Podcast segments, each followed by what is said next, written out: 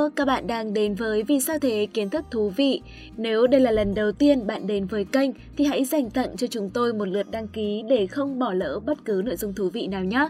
Quý vị và các bạn thân mến, điểm dừng chân tiếp theo của chúng ta trong hành trình khám phá thế giới của Vì sao thế kiến thức thú vị chính là tháp Eiffel. Có thể các bạn chưa biết, ngày 31 tháng 3 này chính là kỷ niệm 133 năm ngày khánh thành tòa tháp được xem là biểu tượng của thủ đô Paris nói riêng và của nước Pháp nói chung. Thế nhưng có một sự bất ngờ, đó là trước khi trở thành niềm tự hào của nước Pháp, tháp Eiffel từng bị người dân nơi đây vô cùng ghét bỏ. Thậm chí họ còn gọi nó bằng những cái tên vô cùng xấu xí chẳng hạn như vết đèn trên bầu trời Paris, cột đèn đường dị dạng hay là bộ xương gớm ghiếc. Vậy thì vì đâu mà một công trình vĩ đại như tháp Eiffel lại bị ghét bỏ? Câu trả lời sẽ có trong số phát sóng của ngày hôm nay. Bên cạnh đó còn có nhiều điều thú vị ít được biết tới về tòa tháp này, các bạn đừng bỏ lỡ nhé!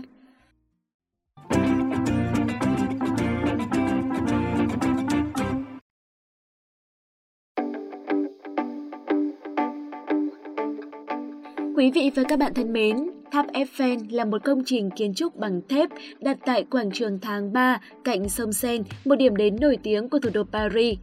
Tên của ngọn tháp được đặt theo tên của kiến trúc sư Gustave Eiffel sau khi công ty của ông thiết kế và xây dựng công trình này. Tuy nhiên, Gustave Eiffel không phải là người sáng tạo ra thiết kế này, mà hai kỹ sư của công ty Eiffel là Maury Kotlin và Ermine Nauger đã thiết kế bản vẽ ban đầu. Rất nhanh sau đó, Gustave Eiffel đã mua lại bản quyền thiết kế của hai kỹ sư này và đăng ký với tên là Eiffel.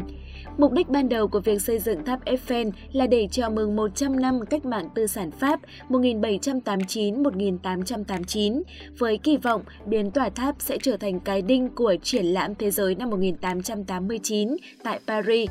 Trọng tâm của triển lãm này chính là công trình khổng lồ được xây dựng bằng sắt và thép. Qua đó, Pháp muốn trực tiếp khẳng định mình là một cường quốc công nghiệp, đồng thời bắt đầu một kỷ nguyên công nghiệp với nền văn minh duy vật lấy máy móc, sắt thép làm biểu tượng.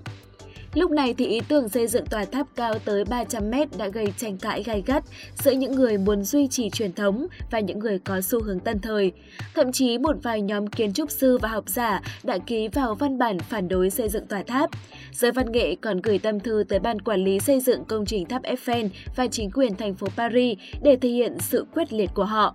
Trong đó có đoạn nhân danh thị hiếu nghệ thuật đặc trưng của Pháp, nhân danh nền nghệ thuật và lịch sử Pháp đang bị đe dọa. Chúng tôi, những nhà văn, họa sĩ, nghệ sĩ điêu khắc, kiến trúc sư, những người yêu vẻ đẹp nguyên vẹn của Paris cho tới nay, kịch liệt phản đối việc xây dựng tháp Eiffel khổng lồ và vô ích ngay giữa trung tâm thủ đô.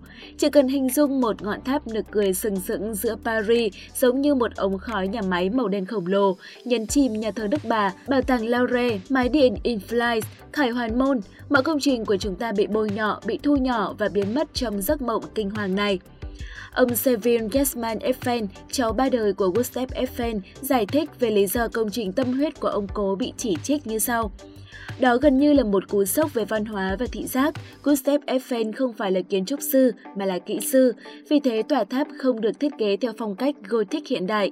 Hình dáng của tháp tuân theo những quy tắc toán học và người ta cho rằng đó là ống khói nhà máy khổng lồ đen xì sẽ phá hủy đi những di sản văn hóa ngàn tuổi của Paris. Thậm chí còn có một câu chuyện như thế này. Nhà văn nổi tiếng người Pháp là Guy de Maupassant, một trong những người dẫn đầu cuộc phản đối xây dựng tháp Eiffel, đã luôn dùng bữa trưa hàng ngày tại nhà hàng nằm trong tòa tháp này. Lý do chỉ bởi đây là nơi duy nhất mà ông không phải nhìn thấy nó trong tầm mắt. Đến đây, có lẽ các bạn đã tưởng tượng được sự ghét bỏ của phần lớn người dân nước Pháp đối với tháp Eiffel ngay từ khi nó mới được xây dựng. Và khi thời gian dần trôi, người ta cũng dần quen thuộc với ngọn tháp sừng sững cao nhất Paris, để rồi lại yêu công trình này lúc nào không hay.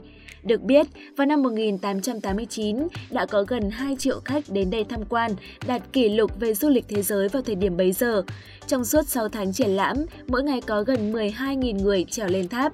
Ngay trong tuần đầu tiên, dù thang máy chưa hoạt động, đã có tới gần 300.000 người trèo bộ hơn 1.700 bậc thang để trải nghiệm chinh phục kiệt tác kiến trúc này. Vâng, thưa quý vị và các bạn, vừa rồi chúng ta đã cùng khám phá lý do khiến cho người Pháp từng ghét bỏ sự có mặt của tháp Eiffel trên quê hương của mình. Còn bây giờ, hãy tiếp tục theo dõi để khám phá những sự thật thú vị ít được biết tới về tòa tháp này.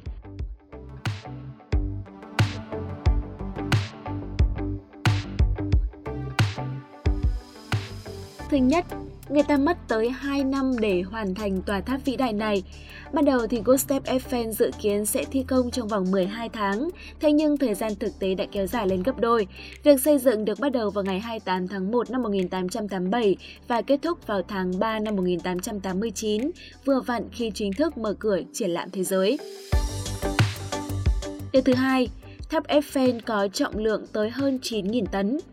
Một trong những yếu tố đưa tháp Eiffel trở thành niềm tự hào của ngành công nghiệp, kiến trúc và vật liệu cuối thế kỷ 19 là độ chính xác lên tới 1 trên 10 mm đối với công trình nặng 9.000 tấn. Được biết, 7.300 tấn sắt nguyên chất đã được sử dụng để chế tạo nên tháp Eiffel.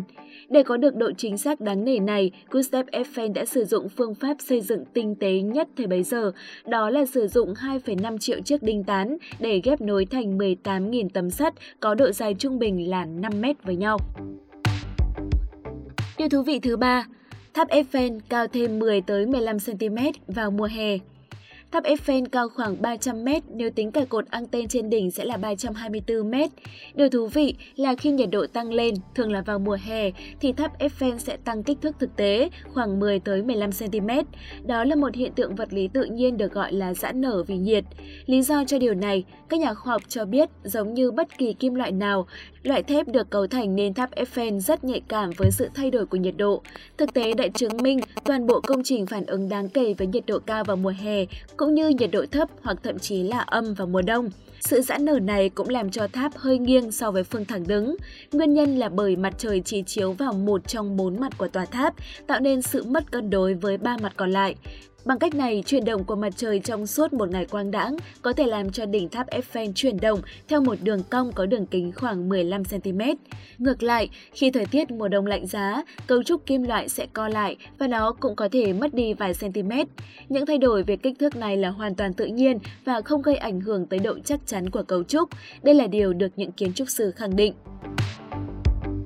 Điều thứ tư, Tháp Eiffel được chia làm 3 tầng với những nhà hàng và căn hộ bí mật nằm ở độ cao 57 m so với mặt đất. Tầng 1 của tháp Eiffel có diện tích khoảng 4.200 m2 với sức chứa khoảng 3.000 người. Đây chính là nơi tập trung nhiều hoạt động giải trí nhất của tháp Eiffel. Du khách tới đây có thể trải nghiệm đi trên mặt kính trong suốt giữa không trung, ghé thăm nhà hàng Ontutor 95 nổi tiếng với những bàn nhìn ra quang cảnh thành phố. Tầng 2 của tòa tháp nằm ở độ cao 115 m so với mặt đất, với diện tích khoảng 1.650 m2, cùng với sức chứa lên tới 1.600 người. Đây được xem là nơi lý tưởng nhất để ngắm nhìn toàn cảnh thủ đô Paris. Điều đặc biệt nhất ở tầng 2 chính là nhà hàng ẩm thực Le Jules Verne, chuẩn sao Michelin có diện tích khoảng 500 m2, tổng cộng với 95 bàn ăn. Du khách muốn trải nghiệm nhà hàng này thường phải đặt bàn trước ít nhất là 1-3 tháng cho những bữa ăn. Tầng 3 thì nằm ở độ cao 275m so với mặt đất, trên diện tích 350m2, có thể đón tiếp khoảng 400 du khách cùng một thời điểm. Để lên tới đây, du khách bắt buộc phải sử dụng một thang máy riêng chứ không đi cầu thang bộ hay thang máy từ mặt đất. Trên đỉnh tháp thì ờ, có một căn phòng bí mật của cha đẻ tháp Eiffel là kỹ sư Gustave Eiffel. Nơi đây được xem là một căn hộ trên đỉnh tháp với bếp, một phòng tắm, hai phòng ngủ, một phòng khách và khung cửa cho phép ngắm nhìn toàn cảnh thành phố. Ngày nay thì căn phòng được dùng như một bảo tàng lưu trữ hiện vật với hai bức tượng sáp của Eiffel và Edison bên trong. Điều thú vị thứ năm, tháp Eiffel được sơn lại 7 năm một lần. Ban đầu thì biểu tượng của Paris có màu nâu đỏ, cứ 7 năm một lần, tháp sẽ khoác lớp sơn mới để tránh han gỉ. Từ màu nâu đỏ ban đầu, tháp đã đổi sang màu vàng, màu đỏ, màu nâu, cho tới hiện tại, tháp đã có 19 lần sơn sửa. Được biết, tháp Eiffel sẽ ngốn khoảng 60 tấn sơn mỗi lần thay áo. Mỗi lần như vậy sẽ có khoảng 25 thợ sơn lành nghề sẽ nhận nhiệm vụ quét lớp sơn mới cho khung sắt hình tháp trong 18 tháng liên tục. Điều thứ sáu, tháp Eiffel đã từng bị phá hủy. Trước khi Pháp đầu hàng Đức tại Thế chiến thứ hai, chính quyền Pháp đã buộc phải phá hủy tháp Eiffel bằng cách làm vỡ hệ thống thang máy của tòa tháp. Lý do là bởi trên đỉnh tháp Eiffel được dựng một cột anten. Cột anten này đóng vai trò cực kỳ to lớn trong việc gửi và nhận điện báo không dây của quân đội Pháp trong Thế chiến. Việc phá hủy hệ thống thang máy của tháp nhằm mục đích không cho kẻ thù lên đỉnh tháp để làm hại Eiffel, làm hại Paris. Điều thứ bảy, tháp Eiffel từng là biển quảng cáo cỡ đại. Vào cuối những năm 1920 và đầu những năm 1930, Eiffel trở thành biển quảng cáo cho một hãng ô tô. Công ty này đã chi hàng tỷ euro để biến tháp Eiffel thành một biển quảng cáo ngoài trời với ba mặt đều gắn thương hiệu này vào. Với hàng trăm bóng đèn giỏi, biển quảng cáo của hãng này có thể được nhìn thấy ở mọi vị trí, có khoảng cách gần 20 dặm, tức khoảng 32 km. Điều này ngay lập tức vấp phải sự phản đối của đông đảo công chúng vì họ cho rằng làm như thế là mất thẩm mỹ. Thế nhưng tấm biển quảng cáo khổng lồ này vẫn nằm trên tháp Eiffel cho tới khi công ty ô tô này phá sản. Một điều thú vị là nguyên nhân khiến cho công ty này phá sản chính lại là do hóa đơn tiền điện của biển quảng cáo lên tới con số khổng lồ. Điều thứ 8. Bạn có thể phạm pháp nếu chụp ảnh tháp Eiffel vào ban đêm. Công trình tháp Eiffel nổi tiếng là điểm đến hàng đầu của khách du lịch mỗi khi đến thăm thành phố Paris đầy lãng mạn. Tuy nhiên, nếu bạn có ý định chụp ảnh làm kỷ niệm thì đừng chụp vào ban đêm nếu không muốn dính phải những rắc rối không đáng có. Mặc dù nghe có vẻ hơi khó tin, nhưng chụp ảnh tháp Eiffel vào buổi đêm là một sự vi phạm bản quyền sáng tạo. Theo luật bản quyền ở lục địa già, các công trình kiến trúc sẽ được bảo vệ bản quyền trong suốt cuộc đời tác giả, cộng thêm 70 năm sau khi người này đã qua đời. Mặc dù Gustave Eiffel đã qua đời vào năm 1924 và tòa tháp này đã trở thành công trình công cộng từ năm 1993, thế nhưng những ngọn đèn của tháp lại do Pierre Pidal lắp đặt vào năm 1985, thế nên những buổi trình diễn ánh sáng của tháp vẫn còn đang trong thời gian luật bản quyền có hiệu lực và việc ghi lại những hình ảnh này được xem là phạm luật. Tuy nhiên, luật này chủ yếu chỉ nhắm vào những cá nhân dùng ảnh tháp Eiffel cho mục đích thương mại, còn những du khách chia sẻ hình ảnh cá nhân thì không cần quá lo lắng về điều lệ này.